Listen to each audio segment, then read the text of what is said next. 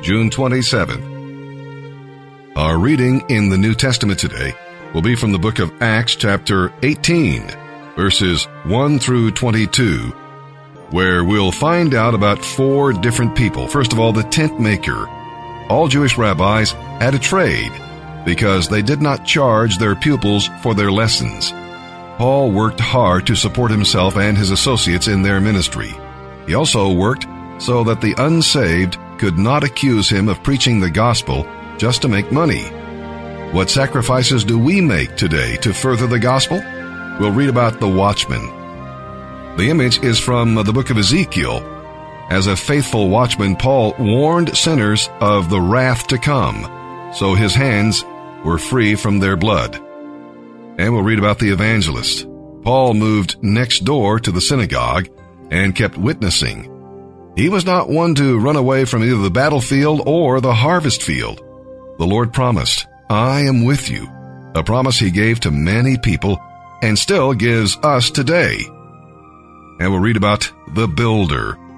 Paul did not just win souls, he also built a local church by teaching the converts the Word of God. In fact, he followed the commission of Matthew. After reporting to his home base in Antioch, Paul revisited some churches to build them up in the faith. And now let's begin our reading today in the New Testament. June 27th, Acts chapter 18, verses 1 through 22. Then Paul left Athens and went to Corinth. There he became acquainted with a Jew named Aquila, born in Pontus, who had recently arrived from Italy with his wife Priscilla. They had been expelled from Italy as a result of Claudius Caesar's order to deport all Jews from Rome. Paul lived and worked with them, for they were tent makers just as he was. Each Sabbath found Paul at the synagogue, trying to convince the Jews and Greeks alike. And after Silas and Timothy came down from Macedonia, Paul spent his full time preaching and testifying to the Jews, telling them, the Messiah you are looking for is Jesus. But when the Jews opposed him and insulted him, Paul shook the dust from his robe and said, Your blood be upon your own heads. I am innocent. From now on, I will go to the Gentiles. After that, he stayed with Titius Justus, a Gentile who worshipped God and lived next door to the synagogue.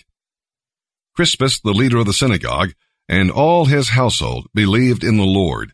Many others in Corinth also became believers and were baptized.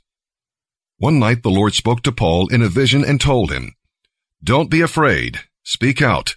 Don't be silent. For I am with you, and no one will harm you because many people here in this city belong to me. So Paul stayed there for the next year and a half, teaching the word of God. But when Gallio became governor of Achaia, some Jews rose in concerted action against Paul and brought him before the governor for judgment.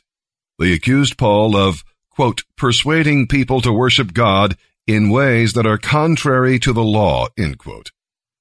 But just as Paul started to make his defense, Gallio turned to Paul's accusers and said, Listen, you Jews, if this were a case involving some wrongdoing or a serious crime, I would be obliged to listen to you. But since it is merely a question of words and names and your Jewish laws, you take care of it. I refuse to judge such matters and he drove them out of the courtroom. The mob had grabbed Sosthenes, the leader of the synagogue, and had beaten him right there in the courtroom, but Gallio paid no attention. Paul stayed in Corinth for some time after that, and then said goodbye to the brothers and sisters, and sailed for the coast of Syria, taking Priscilla and Aquila with him. Earlier, at Cenchrea, Paul had shaved his head according to Jewish custom, for he had taken a vow, when they arrived at the port of Ephesus, Paul left the others behind.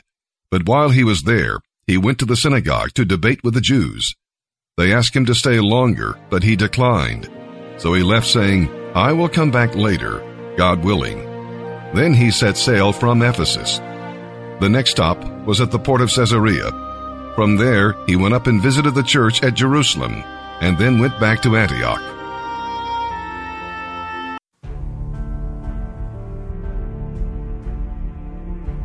Leave the past behind so you can focus on your future. Die to the past so you can live fully now. You must let go of your past pain, your struggle, your story. Not because it wasn't important, but because your future, your life is more important. You see, you can't change your past. Grudges will never get you where you want to be. Holding on to something you can't change is insanity. Let go of it so you can live.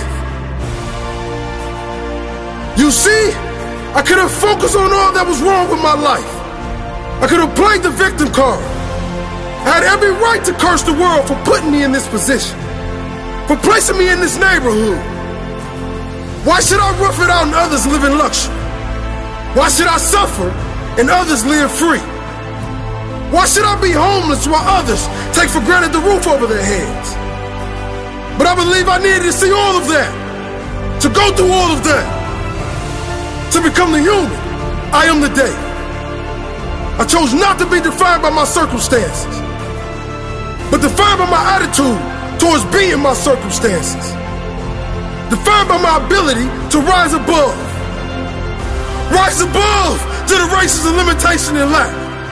Rise above lack of ambition around me. Rise above negativity. Rise above everything. You see, I believe God only gives us what we have the strength to overcome. I believe God only gives us what we need to become strong. The pain I've been through, the struggle I've been through. It was all needed for me to be here today. You can't feel for others at rock bottom if you haven't been there yourself. You can't have courage if you haven't had to fight through your fears. You can't have strength if you haven't had to get up time and time again from when life beats you down. You can't have compassion without suffering. You can't help others if you haven't felt helpless. I chose to leave my past behind. I decided my future was more important than holding on, than saying, why me? Why me? No, no, I say, try me. Life tested me and I won. Life will be back. Life will test me again.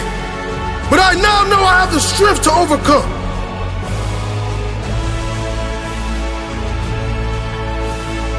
You cannot write the next chapter of your life if you keep rereading the first one. The first one is no good compared to the rest. You are the author of your story. Don't let others hold the pen. Don't let your past publish your book. This is your story. Be brave when writing your story. Dream big. Know you are strong. So much stronger than you give yourself credit for. Leave the past behind. Plan now. Leave the darkness of your past behind so you can focus on letting in the light of your future. You're bright future. Today we're reading out of Psalm 145, verses 1 through 21.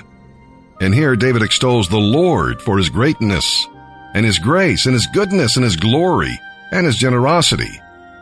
Hey, if you're having a hard time praising the Lord today, well, this should kind of help you get started.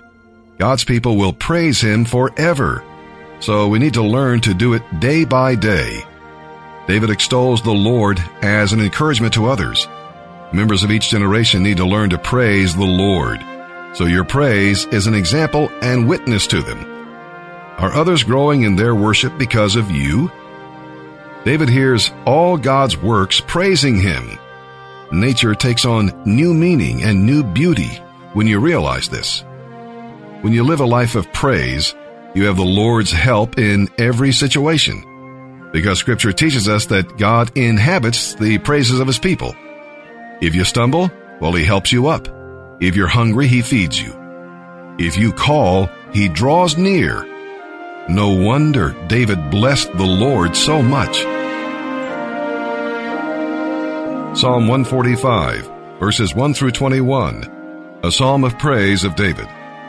I will praise you, my God and King, and bless your name forever and ever.